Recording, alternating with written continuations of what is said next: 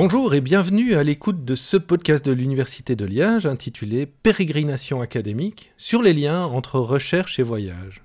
Mon nom est Björn Olafdezo et j'accueille dans ce podcast des chercheuses et chercheurs de tous horizons pour discuter de la place du voyage au sein de leur parcours, car chercher, c'est aussi voyager. Denis, bonjour. Merci déjà de consacrer du temps à venir discuter avec moi de, tes voyages et d'adopter un, discours un peu réflexif sur euh, notre pratique professionnelle du voyage. Euh, avant toute chose, est-ce que tu pourrais te présenter en quelques mots et euh, définir un peu le cadre de cette pratique du voyage au sein de ton métier? Oui, d'accord. Euh, d'abord, merci à toi pour euh, l'invitation. Alors, je suis euh, Denis Saint-Amand, je suis chercheur qualifié du FNRS et professeur de littérature française à l'université de Namur. J'ai un peu présenté mes, mon métier, mes, objets. oui, ça me paraît important. puisque, en fait, peut-être que je peux être davantage défini par une façon de fonctionner que par des, des objets. je viens de ce que hors de Liège, on appelle l'école liégeoise. Euh, ce qui n'est pas une étiquette euh, qui est revendiquée comme, comme telle, mais ça permet de désigner des, chercheurs, des chercheuses qui, euh, dans le sillage des travaux de Jacques Dubois, ont fait dialoguer histoire de la littérature, rhétorique et sociologie de la littérature. Alors mon domaine de prédilection, au départ, c'est plutôt la poésie française du 19e siècle en particulier l'œuvre de Rimbaud. Et puis j'ai eu tendance à déborder cet espace pour me tourner euh, vers des productions plus contemporaines. J'aime bien les objets qui, s'écartent de la norme et qui mettent justement la norme en question. Alors c'est pourquoi j'ai beaucoup travaillé sur des productions satiriques, parodiques, sur le rire, sur des écrits qui s'écartent des formes traditionnelles de production et de diffusion, c'est-à-dire ce que j'appelle des littératures sauvages, en reprenant une catégorie qui avait été forgée par Jacques Dubois. Euh, alors tu m'as demandé de définir la place du voyage dans, dans mon travail. Euh, en fait, je considère que c'est un des nombreux intérêts et aussi un des privilèges de ce métier. Euh, moi, quand je suis entré dans le monde de la recherche, la perspective du voyage est apparue véritablement comme une sorte d'ouverture de l'espace des possibles. Euh, je vais revenir un petit peu sur ma, trajectoire. En fait, quand, quand j'étais enfant, euh, mes parents, auxquels je dois énormément, et c'est une bonne occasion de pouvoir le dire une fois devant, devant un micro, euh, mes parents sont partis enseigner deux ans au Zaïre. Alors c'était une expérience très singulière, mais je, je m'en souviens pas vraiment, pour le dire franchement. T'avais quel âge? C'était de 87 à 89, donc j'avais entre 2 et 4 ans. Euh, donc, euh, Par la suite, euh, l'expérience de voyage en, famille se cantonnait quasi exclusivement à la Hongrie, puisque ma mère est hongroise. Et donc, en, vacances, on, retournait en vacances en Hongrie. ce qui fait que, par exemple, moi, j'ai jamais visité la, la France pendant, pendant très longtemps juste la Hongrie, tu allais voir la famille, tu retournais au Oui, c'est ça. C'est ça. Euh, donc il y, avait une sorte de cantonnement lié aussi euh, à la province de Zala, euh, près de la Slovénie. Un peu de lac Balaton, un peu de Budapest, mais voilà, des, endroits repères où on retournait assez, assez fréquemment. puis pendant mes études, ben, moi j'ai pas fait de séjour Erasmus parce que j'en voyais pas tout à fait l'intérêt à ce moment-là. Il y avait toute une série de oui, de conception, de représentation d'Erasmus de, qui me faisait croire que c'était pas pour moi à ce moment-là. Et il y avait notamment aussi l'idée, euh, peut-être assez euh, conservatrice en un sens, hein, euh, mais moi j'avais envie de faire un parcours très liégeois, d'être fidèle à une sorte de, de programme d'études. voilà, c'était peut-être un peu particulier. Et puis au moment de la thèse, la possibilité de voyager, l'occasion de découvrir le monde. Euh, il me semblait que c'était vraiment le bon moment. Euh, c'est là que ça me semblait intéressant. Euh, et je crois que j'en ai pas mal profité. Je vais avoir sans doute l'occasion d'y revenir. Oh, bah, je le souhaite. Alors aujourd'hui, je voyage avant tout pour des conférences, des séminaires, des colloques moins qu'avant pour des séjours de recherche, même si je vais bientôt avoir l'occasion de séjourner à l'Academia Belgica à Rome au mois de mars, euh, plus qu'auparavant pour des réunions, et notamment pour des réunions de comités de revues scientifiques. Alors c'est difficile de, désigner une fréquence objective euh, de, voyage. Il y a des mois où je bouge pas de Belgique, et puis euh, il y a d'autres moments où je peux être parti deux ou trois fois. Très bien. Merci déjà pour ce premier cadre. Tu parlais du fait que la thèse était peut-être le bon moment pour, pour voyager. On sait qu'on est vivement invité par nos institutions à voyager, à découvrir le monde, mais aussi à se former et diffuser notre recherche, et donc se former à l'extérieur, euh, dans d'autres centres. Euh, que penses-tu de cette politique institutionnelle de l'incitation au voyage et euh, comment est-ce que tu te positionnes par rapport à, à, à, ce qui est devenu une obligation quasiment Oui, tout à fait. Euh, bah alors j'ai dit, moi, de mon point de vue, voyager, c'est un intérêt, c'est un privilège. Mais en fait, je dois dire aussi que je me méfie quand même de, euh, de ces incitations qui, bah, comme tu l'as dit, sont en fait euh, bien souvent devenues des, injonctions. Hein. c'est plus que des encouragements, ce sont des, des obligations. Alors, la situation est un peu particulière dans mon cas, parce qu'on a souvent dit, plus rarement en face de moi, euh, que c'était plus facile pour quelqu'un comme moi de convenir aux attentes du milieu universitaire, de publier, de voyager, euh, notamment parce que j'avais pas d'enfant. Alors, je ne vais pas m'étendre ici trop longuement sur les implications et sur les, effets de ce genre de formule, euh, mais je dois convenir qu'en réalité, bah, c'est vrai. Il y a mille et une bonnes raisons de ne pas voyager. Euh, embarquer sa, famille dans un voyage, dans un périple, c'est pas simple et parfois bah, c'est tout à fait euh, impossible. Euh, et il me semble aussi en fait qu'on n'est pas forcément spécifiquement un meilleur enseignant ou un meilleur chercheur parce qu'on est allé passer six mois à Sydney ou six mois à Lille. parfois ça change rien. Je dirais que le voyage n'est pas intrinsèquement un gage de qualité. Ce qui peut importer, c'est plutôt ce qu'on en fait. Alors, euh, moi, j'en profite aussi pour indiquer ceci. Euh, dans ma petite trajectoire de chercheur, j'ai eu la chance de vivre et de travailler à Paris, à Toronto, à Berlin. J'ai aussi obtenu un mandat postdoctoral à l'université de Sherbrooke. Euh, aujourd'hui, j'ai donné 125 conférences dans, une quinzaine de pays. Et pourtant, dans un rapport d'évaluation du FNRS, ben, il m'a été indiqué que je gagnerais à sortir de ma zone de confort en termes de mobilité internationale. Alors, cette, voilà, euh, cette injonction à voyager, euh, même dans les cas du, chercheur qui apparaît euh, avoir une trajectoire idéale en la matière, on peut toujours la critiquer.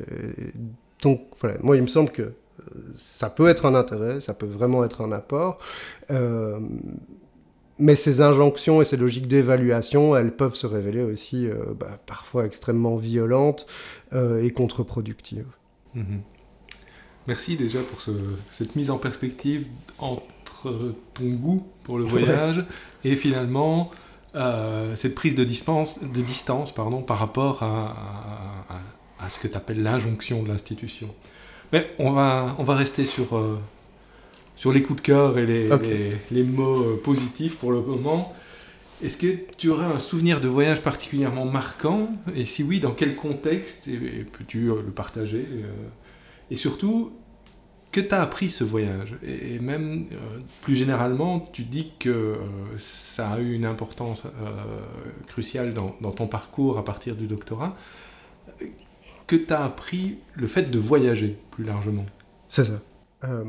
alors, il y a différentes formes d'expérience de voyage, hein, entre des séjours longs, des séjours courts. Euh, parfois, on vit les choses de façon assez différente. Je vais revenir sur euh, bah, différentes expériences. Peut-être que l'expérience la, plus marquante hein, en soi, c'est celle du séjour postdoctoral que j'ai fait à Berlin euh, durant le printemps et l'été 2014.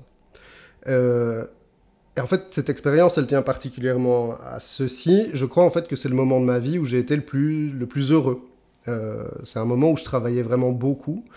Euh, pendant ces jours, je parvenais à segmenter mes journées, à m'organiser de telle façon qu'en fait, en, quelques mois, j'ai réalisé euh, une édition de texte et j'ai assuré la supervision, la direction, la mise en page euh, de deux volumes collectifs. Donc voilà, je suis sorti avec trois bouquins en fait de, cette, ce moment-là. C'est plutôt efficace, voilà. Mais dans le même temps, tout en travaillant beaucoup, j'avais beaucoup de moments où je me promenais j'allais lire dans des parcs, je visitais beaucoup. Et puis, comme c'est Berlin, ben, je sortais aussi. alors, depuis lors, Berlin, ça c'est resté comme une, sorte d'Eldorado que j'associe à une certaine forme de sérénité. Et donc, c'était quand exactement euh, dans ta trajectoire? Est-ce que c'était juste après la thèse? C'était un mandat postdoctoral. Euh, donc, euh, oui, je bénéficiais là encore d'un mandat de chargé de recherche FNRS. C'est ça. Donc, tu étais dans des conditions matérielles classique et confortable. C'est ça, oui, tout à fait. Euh, et euh, bah, j'avais contacté, en fait, j'étais allé voir euh, du côté du Frankreich Zentrum de la Freie Universität de, Berlin, où il y avait des recherches notamment en littérature contemporaine. Euh, et l'idée, c'était d'aller voir ben, ce labo-là, ce centre de recherche-là, mais c'était aussi euh, l'idée d'aller vivre un peu à Berlin, mmh. véritablement, je l'assume euh, comme tel. Mmh. c'était une, Et donc c'était avant ce qu'on va appeler la gentrification de Berlin, parce ça, il y a eu tout un discours sur, sur le fait que Berlin devenait de place to be, comme Barcelone a pu l'être au début des années 2000, ou euh, voilà. Non, non, non, je crois que c'était en plein euh, dans cette gentrification-là, oui, oui. Euh, ouais, c'était plus le, le, le, Berlin Roots des années 1990 que j'ai pas véritablement connu. c'était déjà un, un Berlin très hipster, et là aussi, bah, il y a une réalité que je dois assumer malgré moi. Hein. c'est que. voilà en tant qu'universitaire voyageur, on doit assumer euh, le fait qu'on voyage dans des conditions tout à fait privilégiées et qu'on peut aller dans des lieux euh, justement euh, intéressants et qui, qui, qui participent aussi à, la construction de qui on est, mais on, participe par ailleurs à la construction de ces lieux du fait qu'on les fréquente abondamment, ce genre de choses. Donc il y a un mouvement de structure structurante et structurée. Comme ben oui, voilà. Comme dirait un ami. Alors, sur, sur, une période plus réduite, euh, parce que là, c'est voilà, une, sorte de temporalité longue, mais sur une période plus réduite, un colloque, euh, j'ai été très marqué par un colloque à, Moscou en 2012, ah euh, dans lequel je suis intervenu avec, en, binôme avec Anthony Gliner, qui est, bah, qui est un collègue et un, ami. Mhm. Et là, c'était une aventure complète depuis l'obtention du visa à l'ambassade de Russie. Euh, je, veux bien que tu reviennes sur cette anecdote-là parce que Stéphane m'a expliqué comment lui avait obtenu euh, son ah bah visa. Voilà, Et donc ça, m'intéresse de comparer vos, points de vue. Euh, pour la Russie aussi Oui, tout à fait. ben voilà. bah là, l'accès ressemblait vraiment à une sorte de, bah, d'accès de, de, boîte de nuit, c'est-à-dire qu'il y avait un videur et beaucoup de gens qui se pressaient à l'entrée pour essayer de rentrer. Il y avait un tri qui était effectué. le critère, c'était pas véritablement t'as des baskets, t'as pas de baskets. Mais moi, voilà, il apparaît que j'ai pu rentrer à ce moment-là. Il y avait un document euh, qu'il fallait se procurer aussi. Euh, et donc c'était à l'ambassade Oui, c'est ça, à Uccle. Euh, ouais. Parce que, pour t'expliquer, Stéphane, il s'est fait refouler à l'ambassade ah, et on, lui a fait sentir de manière assez vive qu'il n'était pas bienvenu et que c'était pas là que ça se passait. Et finalement, tout ça s'est fait via le consulat. Ah oui, oui, c'est ça. Euh, donc ça, c'est pas ton expérience Non, non, non, pas du tout. Euh. Et, sur quels critères est-ce que... Alors là, je ne me souviens pas du tout. Euh. Mais, donc j'avais un document à remplir, des papiers à apporter. Et au fond, une fois que j'ai pu rentrer, ça, s'est fait très... très oui, oui. Et ton expérience sur place? Alors, c'est ça. Donc c'était toute une aventure depuis l'obtention du, du, du, passeport jusqu'à l'événement sur place, puisque, euh, pour donner une, idée, euh, la conférence inaugurale de ce colloque devait être donnée par Franco Moretti, euh, qui en fait a été refoulé à la frontière. parce qu'il avait fait une étape en France et n'était pas venu directement des États-Unis. Donc on était encore dans, dans ce climat-là, c'était assez impressionnant, assez, assez, assez, tendu. Je me souviens que, euh, si, si, je ne me trompe pas, c'est Lionel Ruffel qui avait lu euh, la conférence de Franco Moretti en anglais, mais il y avait un climat très très euh, pesant et les organisateurs ont dit, ben voilà, c'est une nouvelle gifle pour l'université russe qui nous est imposée, enfin qui nous est donnée par notre propre pays. voilà. Alors les, les, collègues locaux étaient à la fois très solides, euh, il y avait une véritable maîtrise, une culture. Enfin, c'était un, colloque euh, en littérature et sciences humaines euh, d'assez haut de volet.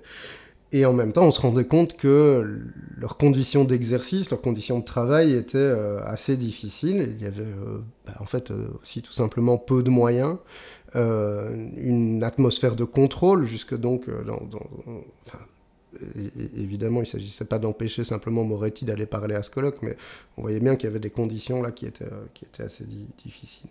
Et vous étiez nombreux à ce colloque euh, ah, je ne sais plus exactement le chiffre, ça se passait sur plusieurs journées. Euh, oui. C'était un gros colloque. C'était un, petit séminaire. Non, non, non, c'était un vrai colloque international, ouais, tout à fait. Donc euh, plusieurs dizaines de personnes. Avec traduction en direct et, ah ce genre de réalité.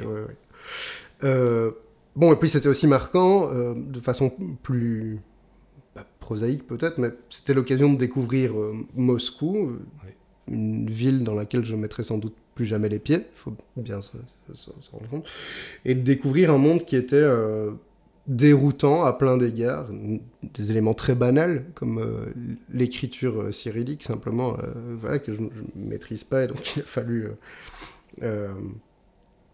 s'habituer un, petit peu, même pour des, éléments très simples de, repérage de, oui, comment situation. pour euh, te déplacer dans le métro? Ah ben euh, oui, on s'habitue. Hein, au bout de trois jours, on perçoit les sons et puis on reconnaît les écritures. Voilà. c'est ça.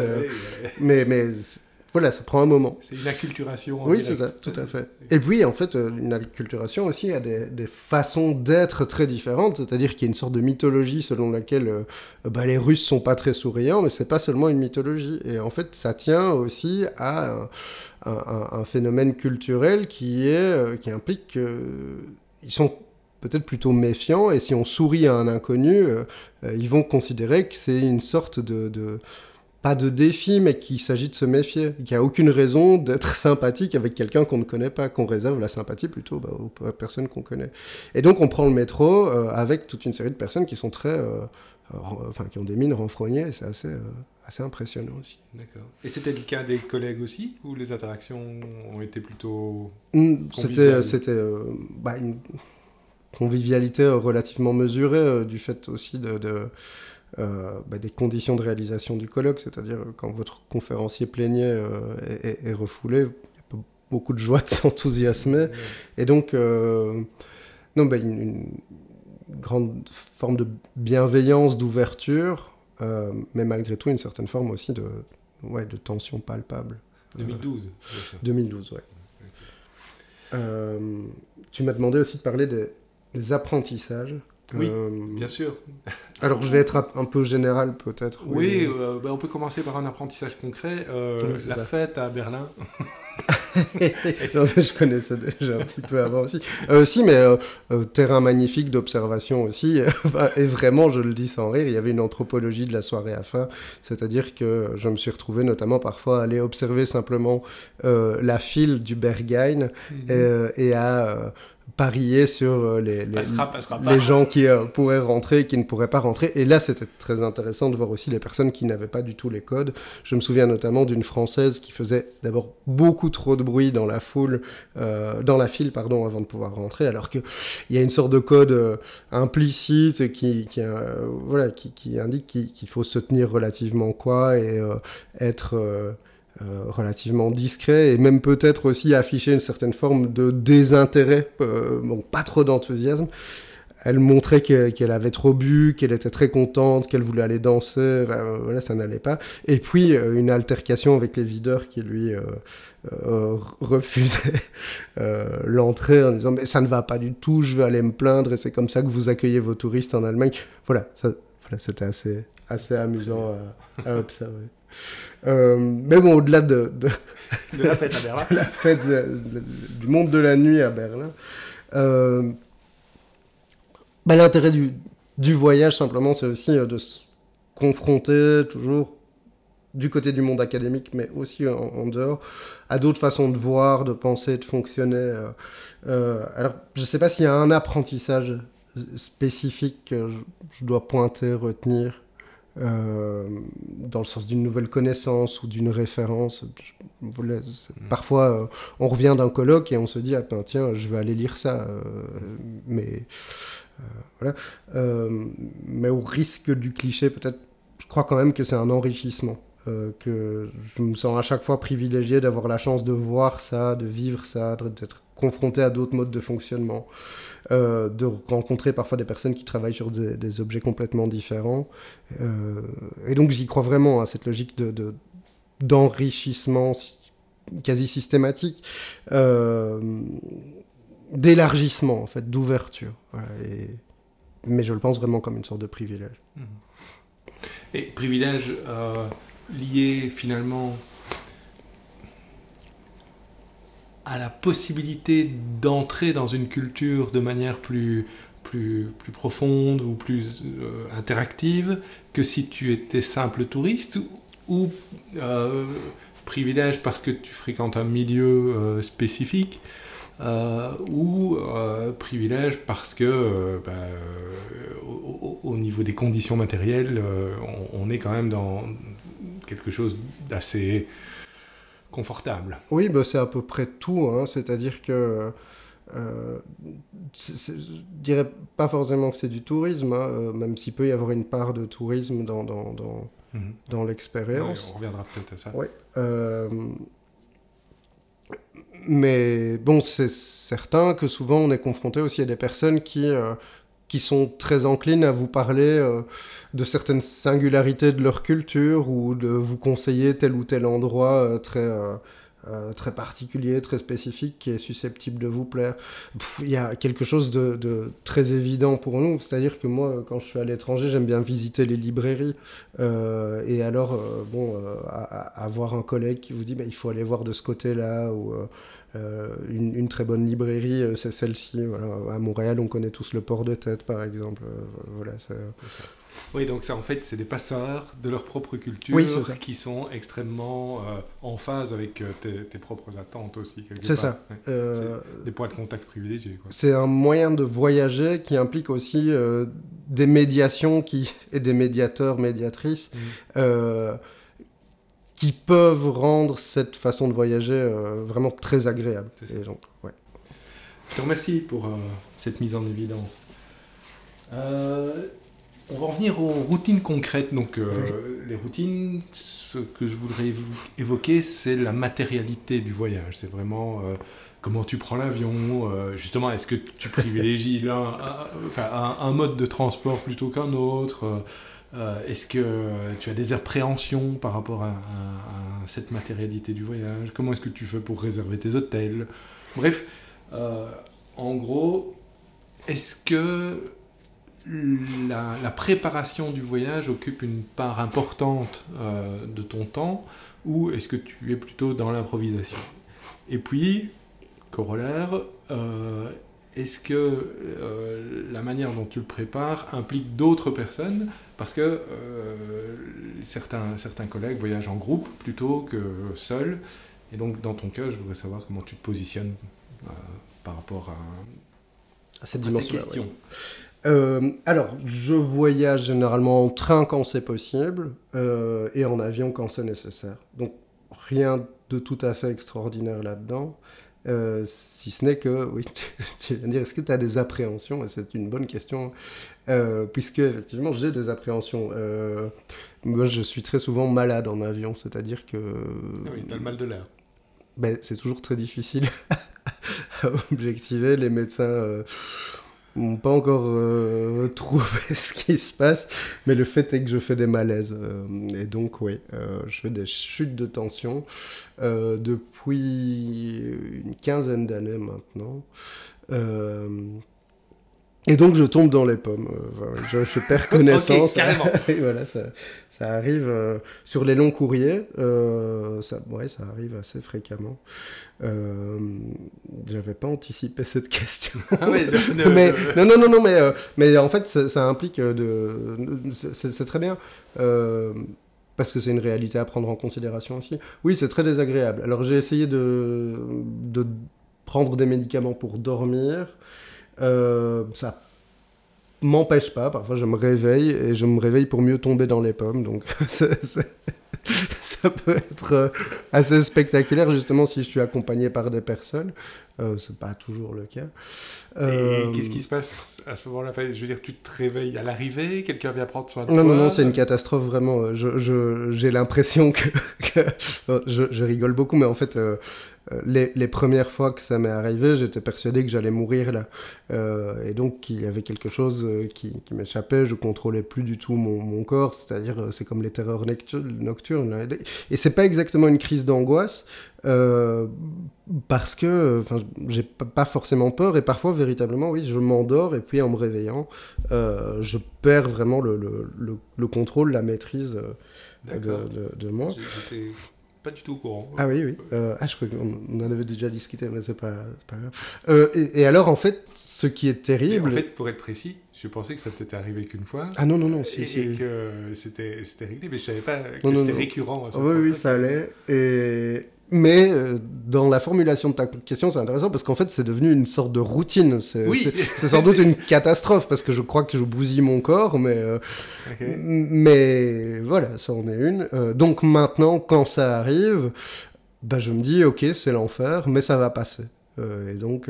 Oui, il n'y a rien à faire de particulier. non, quand c'est possible, j'essaye de me lever pour aller aux toilettes, me laver le visage et les, poignets euh, pour essayer de me rafraîchir. Euh, voilà. Alors, euh, pour le côté rock de la chose, j'espère que ce podcast gagnera des auditeurs, des auditrices. Ça m'est déjà arrivé, oui. Bon, la première fois que ça m'est arrivé, je me suis levé pour aller aux toilettes. Il y avait des, des- des perturbations à ce moment-là. euh, En plus. euh, oui, c'est ça. Et donc, euh, l'u- l'une des hôtesses m'a m'a dit euh, allez vous rasseoir tout de suite et j'ai répondu I'm fucking sick Donc, comme, comme si c'était vraiment une, une sorte de dialogue de film Enfin, je sais pas, voilà Et donc mais alors parfois le personnel est voilà ça, m'est déjà arrivé de m'écrouler aussi au milieu d'une allée quoi en, allant à Moscou euh, justement oui c'était assez assez éprouvant euh, mais j'ai toujours été relativement bien pris en charge. Et euh, bon, quand, quand je voyage avec, avec ma compagne, euh, bah, elle, elle, voit les choses, alors elle essaye de, de me rassurer. Et elle, était aussi assez inquiète les premières fois que ça a pu arriver. Mais désormais, voilà, on, sait qu'il faut simplement attendre que ça passe. Mais ça, c'est une routine spectaculaire. J'en Oui, ai- alors, au-delà de, de ça, euh, ben, en matière de, de routine ou d'habitude, si, il y a quand même des choses qui me semblent plus fondamentales, mais qui peuvent être corrélées aussi d'une certaine façon à cette dimension-là. C'est-à-dire que euh, quand euh, je prends l'avion, j'essaye toujours, et jusqu'à présent ça a toujours été quand même possible, je ne dois pas mentir non plus, euh, de pas faire un aller-retour sans, sans en profiter pour essayer de découvrir ou de redécouvrir une ville. C'est-à-dire que prendre l'avion pour aller faire une communication de 30 minutes à New York et revenir aussitôt, ça me, ça me paraît complètement absurde. Je, voilà, je, je pourrais pas, ça, ça- me... Bon, il y a déjà toute une série de, de réalités euh, plus ou moins éthiques avec lesquelles euh, je vois bien que je suis pas euh, tout à fait raccord, puisque euh, bah, globalement, je, prends trop l'avion sans doute. Euh, mais alors le faire dans ces conditions-là, ça, me- ça me semblerait complètement euh, intenable. Euh, donc, ce ce qui fait que quand je suis sur place, ben, j'essaye aussi de programmer des, des rencontres avec euh, d'autres collègues, euh, éventuellement des, enfin, des personnes que je connais pas forcément, pour discuter. Euh, j'essaye d'aller assister, visiter, à, à- enfin, assister à d'autres événements, éventuellement de lecture ou de, de- des rencontres. Donc et finalement, y a, oui, le- pardon. le, pardon, le, le- colloque au- auquel tu es convié de- de- devient un prétexte ou en tout cas un, moyen d'amplification du voyage pour en faire quelque chose de, de- de plus grand que euh, ça. ce qui est prévu au départ. C'est ça. Dans la mesure du possible, je dirais oui, c'est ça. Peut-être pas un prétexte parce que c'est dur, mais une occasion. Oui. Euh, et alors, bon, il y a aussi euh, le fait que actuellement j'étie euh, les écritures sauvages et notamment tout ce qui est écriture murale. Bah, ça permet aussi de miser sur la découverte de la ville. Alors, c'est très post-baudelairien, c'est un peu une posture de flâneur à la Walter Benjamin, mais tant pis, euh, voilà, je peux assumer, assumer, ça. Ouais, moment. c'est ça. Et tu demandais aussi les logiques de, de, euh, de voyage. Alors, voyager en groupe, je l'ai assez peu fait, parfois pour des missions euh, très, très ponctuellement, où on part Oui. à, plusieurs. Tu évoquais avec Anthony. euh, C'est ça. Euh, mais- alors, comme on venait pas du même moment, ben, on, a- on a un peu visité ensemble sur place. Ouais. Euh, mais oui, ça, ça, c'est plutôt réduit. Généralement, je, je voyage seul. Euh, et alors, j'essaye maintenant quand même de plus en plus, d'une certaine façon, quand c'est possible, en fonction euh, de certains congés scolaires, notamment, puisqu'elle est enseignante, ben, j'essaye que, que ma compagne vienne avec moi.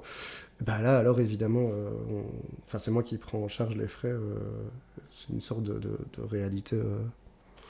Mais là aussi, peut-être que j'aurai l'occasion d'y Mhm. ouais, ouais, bien sûr. Merci pour ces, ces routines spectaculaires. Ouais.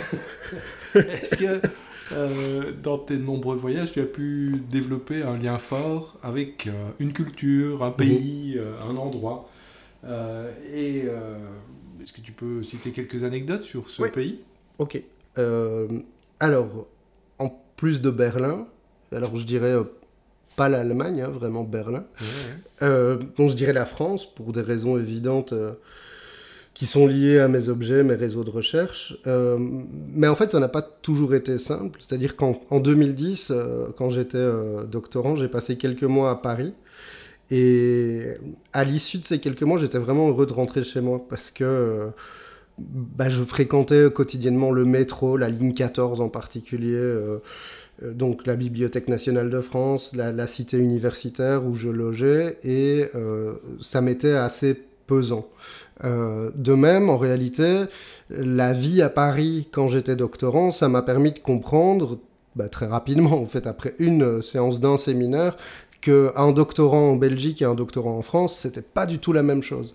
Euh, alors j'avais levé la main pour poser une question et proposer une, piste de discussion, euh, et on m'a regardé, mais comme si euh, je commettais un crime de lèse-majesté, alors qu'ici, enfin que chez nous, en Belgique, un, doctorant fait vraiment...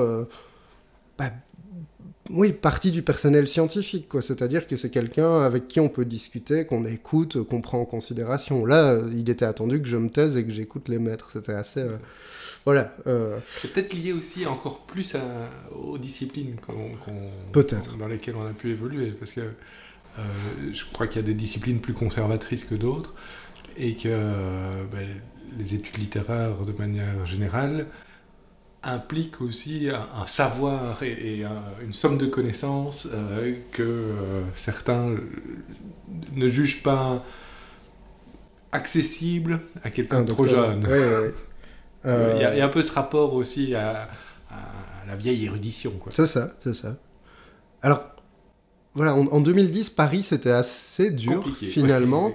Mais j'ai appris à, à- par la suite à aimer cette ville. Et maintenant, j'y retourne euh, fréquemment et avec beaucoup de plaisir. Je la connais mieux, je, enfin, je m'y sens bien. Je, je- T'as fait d'autres séjours à part euh, celui-là? Pas des longs séjours, mais euh, j'y étais encore euh, il y, a, il y a une semaine euh, Oui, c'est devenu en fait une forme de banlieue. euh, C'est ça, plus ou moins. Enfin, oui, ça reste un, un chouette et un événement malgré tout d'y retourner, euh, mais c'est devenu euh, pas forcément une routine non plus, mais c'est rodé. C'est C'est-à-dire que ce sont des espaces que je connais, j'ai des petites habitudes.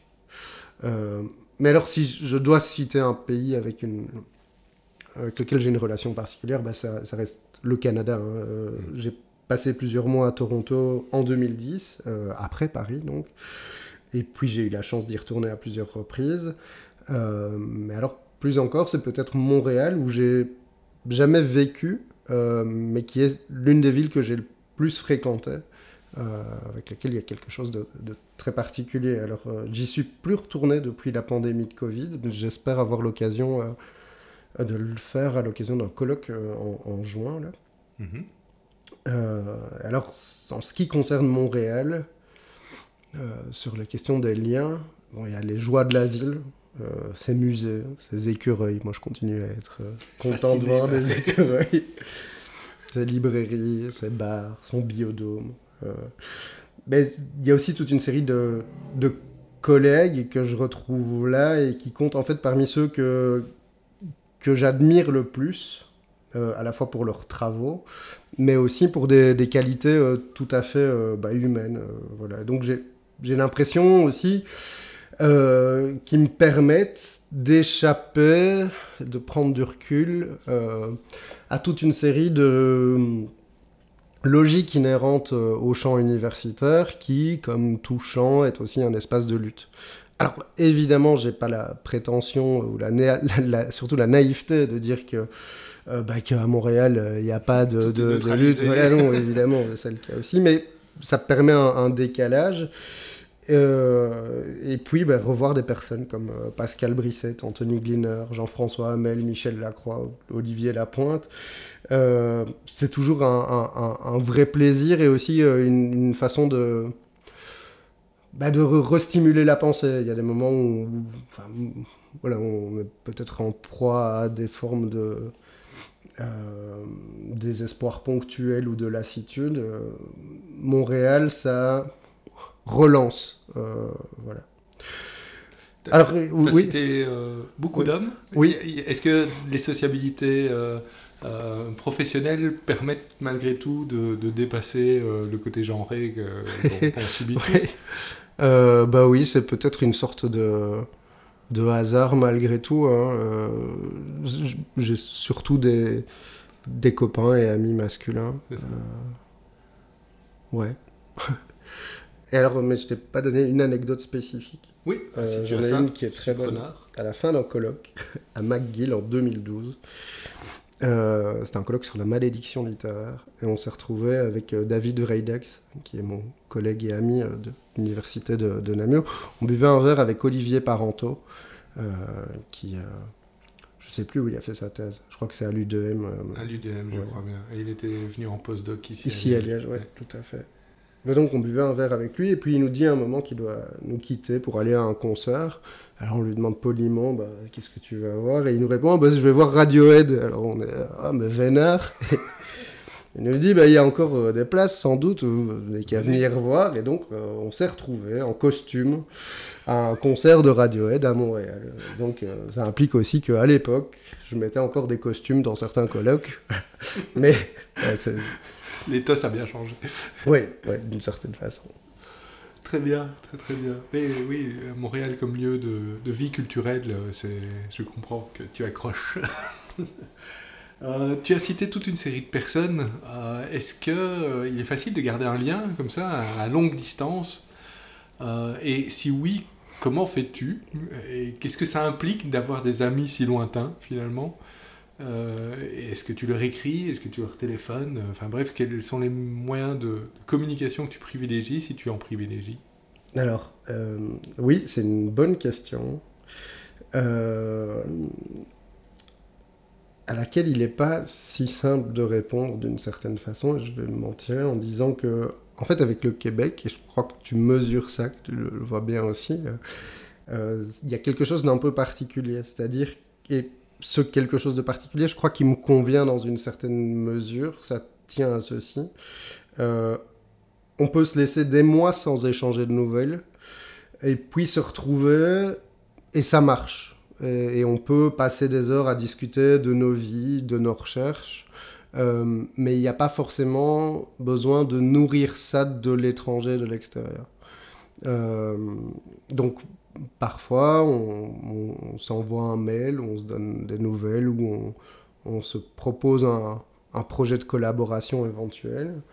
Euh, mais sur la question des amitiés, le milieu académique, il est aussi très particulier. Euh, et donc, c'est bien d'avoir des personnes euh, ressources stables avec, sur lesquelles on sait qu'on peut compter. mais nourrir ça quotidiennement et surtout depuis l'étranger, bah, c'est pas facile, ouais. Mhm. Non, je, comprends bien, je comprends bien. Mais euh, quelqu'un m'a répondu WhatsApp. Ah oui. Qui permet euh, une, spontanéité. une, spontanéité. et une informalité aussi euh, qui, est, qui est profitable. D'autres m'ont dit que euh, ah, nous, de toute façon, euh, les gens euh, que j'ai rencontrés dans ce genre de contexte, c'est à la vie, à la mort, mais on se téléphone jamais, on se voit jamais. Et quand on se croise, bah, c'est comme si on s'était quitté la veille. Et, voilà. Donc, c'est intéressant que tu sois plutôt, je veux dire, sur ce deuxième, ce deuxième versant. Mais effectivement, peut-être que le peuple québécois permet aussi ce genre de, de, rapport à la longue distance. Merci. Euh, à propos de, de liens forts, tu as évoqué rapidement euh, la famille et euh, le fait que tu voyages avec ta compagne. comment ça se passe? Comment est-ce que tu arrives à articuler cette vie de famille et cette vie professionnelle? Tu l'as évoqué sur le fait que tu n'avais pas d'enfant, mais ça ne veut pas dire que tu n'as pas de lien. oui, et est-ce que tu as déjà euh, fait des séjours longue durée avec euh, ta compagne? Enfin, que, Comment, comment se, se, tricote finalement cette vie professionnelle et cette vie familiale autour du, du voyage? C'est ça. Et petite dernière question, est-ce que ta compagne voyage aussi pour son travail? Est-ce qu'elle est amenée à, euh, comme toi, devoir se déplacer dans des conditions professionnelles très particulières alors non, pas du tout. Euh, bah, elle est enseignante, elle, enseigne le, français euh, en langue étrangère, euh, mais pas dans un cadre universitaire, et donc elle, est, elle est liée à une institution implantée en, province de Liège, et voilà. Donc il n'y a mmh. pas de mobilité en et de mobilité internationale dans son cas. Sa mobilité, c'est peut-être les étudiants ou les étudiantes qu'elle reçoit qui viennent avec leur pays. Ça, tout à fait, c'est certain. Euh, et euh, oui, elle a, de ce point de vue-là, une très grande ouverture euh, culturelle et une attention assez. assez remarquable sur la situation géopolitique de, de, multiples pays. voilà, une mmh. réalité que, que, je lui ai envie. Alors, quand c'est possible, de plus en plus, on, essaye de voyager ensemble en fonction de, de ses horaires, quand c'est possible dans, dans, le cadre de son travail, donc en profitant à certains moments euh, d'invitations ou de, euh, de déplacements qui peuvent euh, se superposer à des, à des périodes de vacances scolaires. Ben, voilà, tout récemment, j'avais plusieurs réunions à, à Paris et elle m'a rejoint pour, euh, pour le week-end, ce qui nous a permis de, de visiter un peu, euh, d'assister aussi euh, à la manif contre la loi immigration, enfin d'y assister, d'y participer. Mhm. donc voilà. Et, bon, pour mes objets, c'est aussi une expérience de terrain. J'allais dire, en fait, c'est quasiment une anthropologie du, du, discours social. alors là, donc, je le disais, au, au, mois de mars, moi, je vais passer le mois à l'Academia Belgica à Rome. Mhm. Euh, elle me rejoindra pour un week-end. Et puis au mois de, de, mai, je suis invité à une conférence à Oxford qui tombe pendant les, les vacances de printemps. Et donc euh, elle, se joindra à moi aussi euh, à ce moment-là. Donc c'est quelque chose de régulier Oui, de, plus en plus, oui, tout à fait. Bon, j'aime bien voyager seul à certains moments, mais le fait est que euh, bon, j'ai l'état d'esprit que j'ai, le moral que j'ai, et donc après deux jours, moi, je peux avoir euh, tendance à, à me morfondre, et donc très simplement, bah, c'est plus gai de, de, se promener, de visiter avec elle, euh, voilà, de ne pas être isolé. C'est ça ça me fait rebondir. Euh, quand tu te retrouves seul à l'étranger, comment est-ce que tu vis ce moment-là? Est-ce que c'est un moment de ressourcement ou est-ce que tu, tu, parlais de ça un peu pour le Québec, mais euh, tu viens d'évoquer le contraire, euh, que parfois ça peut être aussi être face à soi-même et un peu perdu. quel est le rapport que tu entretiens généralement avec oui. ce type de... Bah, en fait, c'est très fluctuant, c'est ça la difficulté, c'est-à-dire qu'il y a des moments où euh, où je peux être un peu plus léger et euh, me délester aussi euh, de toute une série de responsabilités liées à des projets de recherche ou à des, logiques d'enseignement très typiquement belges, c'est-à-dire que ça permet en fait de, rompre un petit peu, de souffler et de passer à autre chose, de s'exposer à un autre climat au sens contexte, quoi, mmh, c'est-à-dire de, de voir d'autres choses. et puis en fait, il y a des moments simplement où on voit quelque chose euh, et on se dit ah tiens bah, ça j'aurais peut-être bien aimé le partager. Euh, et donc il y a des moments oui où je suis accablé simplement. Mhm. mais ça c'est c'est normal oui, ça. on est des animaux sociaux oui Et c'est important de pouvoir partager ces expériences. C'est un peu l'objectif aussi de ce podcast, c'est de se dire que ça permet de partager un peu de l'expérience vécue avec, euh, avec d'autres. À propos d'expérience vécue et de, de, de projets, est-ce que il y a des choses, tu as évoqué Oxford, tu as évoqué Rome, mais à, à, moyen terme, voire à plus long terme, est-ce qu'il y a des endroits où tu souhaiterais aller et pourquoi? Alors je vais te citer trois types de séjours. Un séjour courte durée pour un colloque ou une journée d'études. Un séjour de, moyenne durée plutôt pour un, séjour de recherche euh, ou un séjour d'enseignement, euh, comme ça se fait parfois pour euh, les Erasmus professoraux. Et puis, ce troisième type de séjour auquel on pense tous à un moment, c'est la fameuse année sabbatique. On en a une en, Belgique, on n'est pas aussi vernis qu'au Canada où, où c'est tous les sept ans.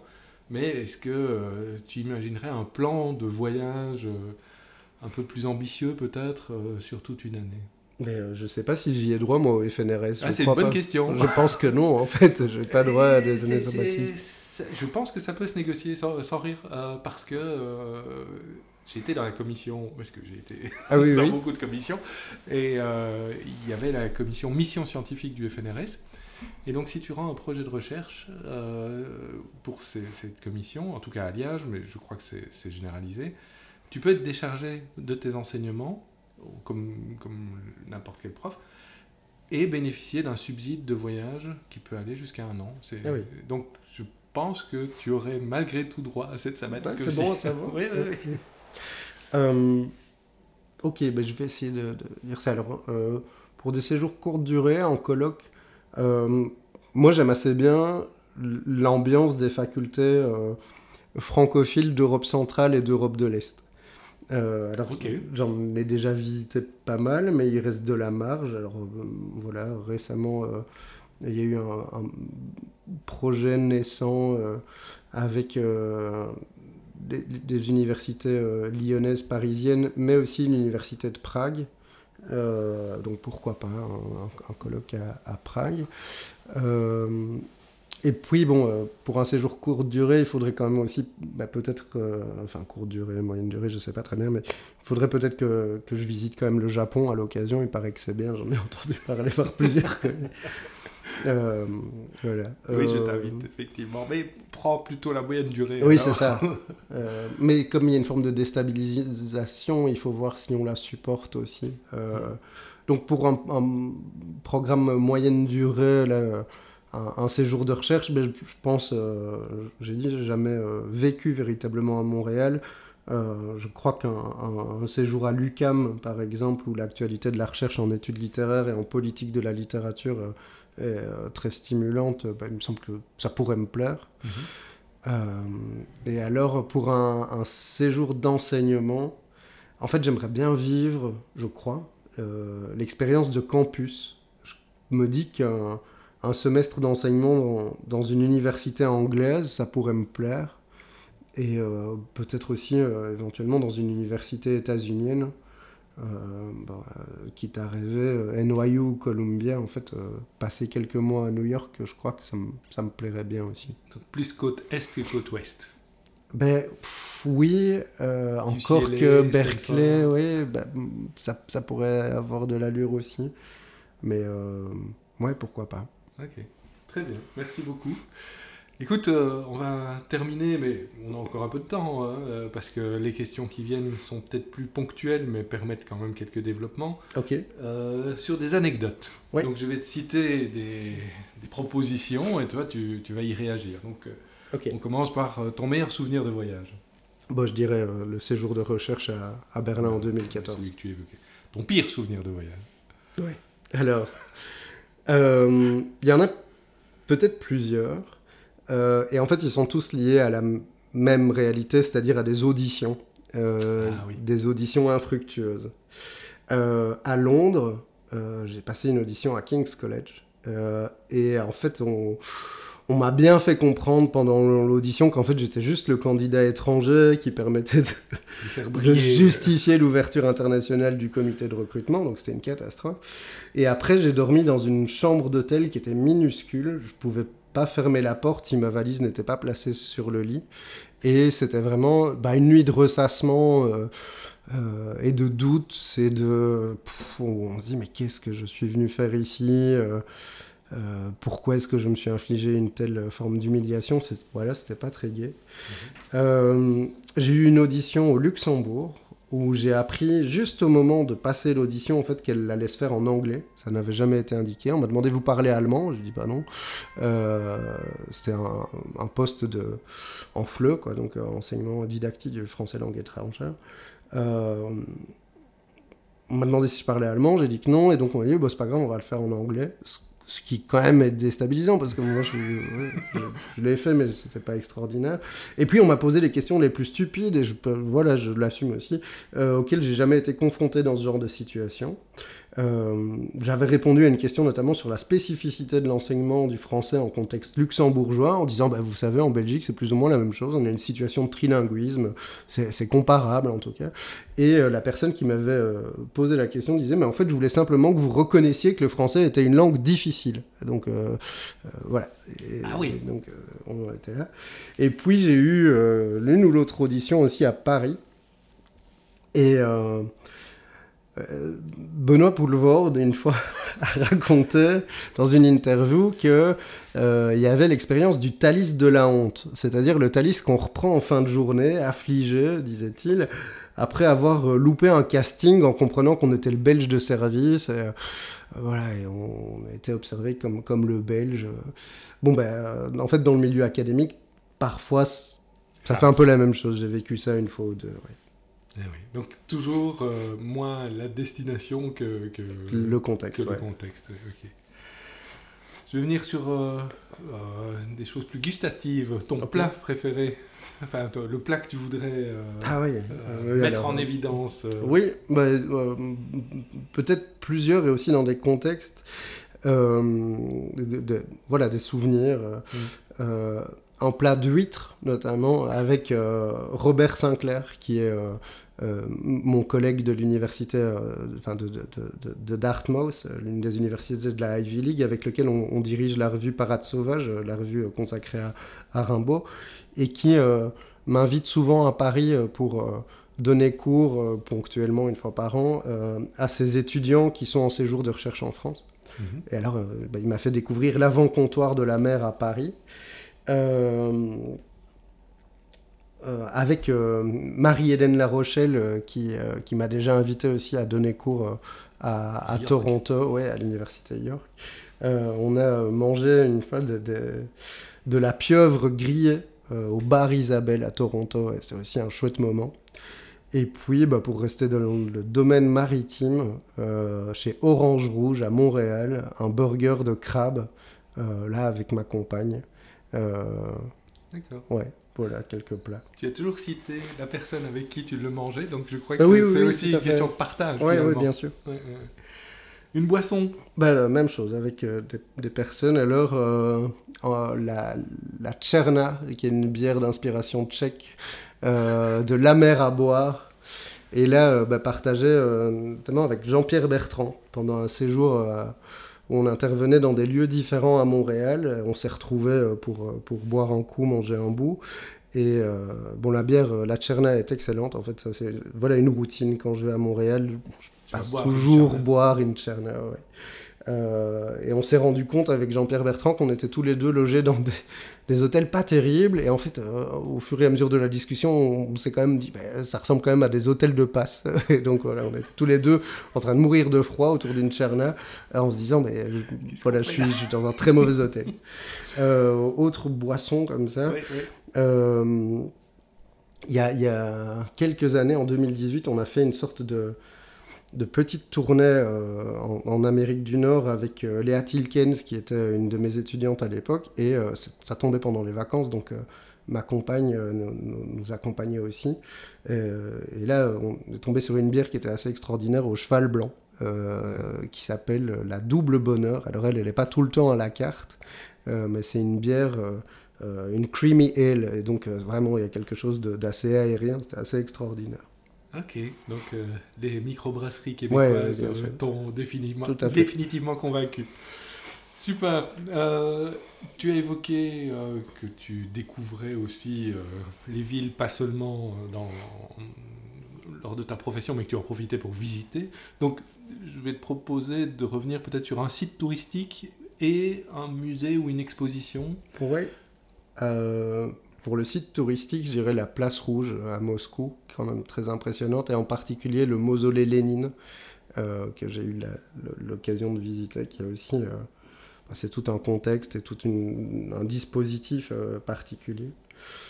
Un musée ou une expo, euh, euh, oui, j'aime beaucoup le musée d'art contemporain de Montréal mhm. et j'y ai vu notamment, bah, à chaque fois que j'ai l'occasion d'aller à Montréal, je, retourne voir l'expo en, en, cours. Euh, et j'ai eu l'occasion d'y voir euh, une exposition Sophie que j'ai justement revue euh, en partie, puisque là c'était une rétrospective bah, il, y a, une dizaine de jours à Paris. c'est une exposition très émouvante, avec notamment cette partie des aveugles où elle, elle interrogeait des personnes qui ont perdu la vue elle leur demandait de raconter la dernière chose qu'ils avaient vécue. Donc, de, façon générale, j'essaie de visiter le plus possible de musées aussi. Alors, sans surprise à New York, le Met et le MoMA, c'est assez extraordinaire, c'est pas une surprise. J'ai eu aussi la chance de visiter le Museum of Fine Arts de Boston alors qu'il était pratiquement vide. donc là, je sais pas pourquoi ce jour-là, il y avait pas grand monde, c'était euh, très agréable. Euh, et alors, peut-être moins directement connu, mais le musée d'art contemporain de Cracovie, euh, vraiment génial aussi. Ok. Beaucoup d'art contemporain. Oui. Très bien. Alors, on va venir sur des, sur des choses euh, plus du, vécu, difficilement reproductible. Mhm. Euh, une soirée mémorable Ouais, alors, il y en a plusieurs. Mais en fait, je vais revenir à la toute première de mon tout premier colloque. C'était à Manchester en 2008. Et en fait, c'est une soirée assez épique qui commence par euh, impliquer des grands verres de vin euh, mal servi, beaucoup trop rempli lors d'une réception de doctorants. Euh, et qui a été suivi par une soirée dans un pub avec Guillaume Pinson, Richard Saint-Gelais, Helen Abbott, Maxime Gurgen. Alors, le conférencier d'honneur de ce colloque, c'était Antoine Compagnon, professeur au Collège de France. Et au bout d'un moment, il est rentré dans le pub dans lequel on était. Et bah, j'étais très enthousiaste. T'étais jeune. voilà. Euh, très spontané. Et donc j'ai crié Monsieur compagnon, venez vous joindre à nous. Et il est venu euh, se, joindre à nous. On a passé un, un bon moment. C'était assez agréable. Le lendemain, je devais faire ma première communication à un colloque et j'avais une gueule de bois pas possible. Euh, voilà. Donc une soirée mémorable. Très bien avec Antoine Compagnon. Euh, une impression, un sentiment, euh, quelque chose que le voyage t'a laissé, euh, ça peut être très fugace ou ça peut être beaucoup plus profond? Oui, alors de nouveau à Berlin, vraiment un sentiment de légèreté sur la terrasse de mon appartement le soir, et ce sentiment de légèreté, en fait, il est, il est très rare, et donc je, je, le vois encore, je le sens encore, mmh. voilà. Très bien, merci. Une différence culturelle ou un choc culturel qui t'a amené à réfléchir soit sur l'endroit où tu étais, soit sur ta propre origine. Oui. Tu évoquais la Hongrie euh, bah oui. au début, donc je me dis peut-être qu'il y a quelque chose à gratter de ce côté-là. Tout à fait, oui. Euh, en fait, bah, les logiques de contrôle en Russie, là, en 2012, euh, mais en Hongrie, tout à fait, très bien aussi. en 2021, j'ai participé à un colloque sur la liberté d'expression à Budapest. Et en fait, le programme, je l'ai appris sur place, avait dû être validé par les instances politiques, qui refusaient en fait qu'il soit question de la politique d'Orban un peu avant les élections. Euh, et donc moi j'étais invité à donner une conférence euh, qui, parlait notamment euh, de la question des gilets jaunes, donc des écritures sauvages des gilets jaunes. Mais j'ai commencé par parler en fait de la situation hongroise, par revenir sur la situation dans la salle, euh, il y a des personnes qui ont dit, par la suite ça m'a été rapporté, que le seul fait que la police n'intervienne pas pour m'évacuer euh, euh, montrait bien qu'on n'était pas dans une situation où la parole était contrôlée, etc. Ouais, ah Voilà, si, si c'était quand même assez intense. Donc il y a des personnes qui sont venues me, me remercier, mais il y a aussi des personnes qui n'ont voilà, qui n'ont pas, parlé, qui n'ont pas apprécié du tout.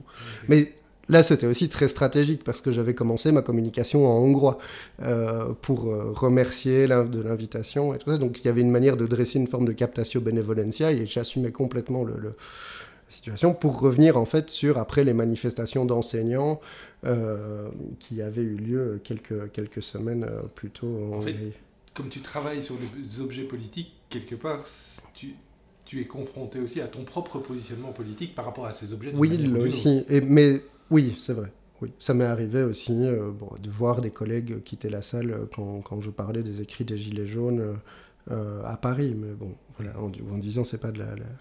Alors, à, Budapest, je devais faire non seulement une communication, mais aussi je devais faire les conclusions du colloque. Et pendant, les pendant les conclusions, j'ai projeté derrière moi un tag, enfin un pochoir que j'avais récolté euh, un peu plus tôt euh, dans le quartier juif. Et c'était un pochoir sur lequel on voyait euh, Poutine qui était en train de monter un cheval avec la tête de Orban.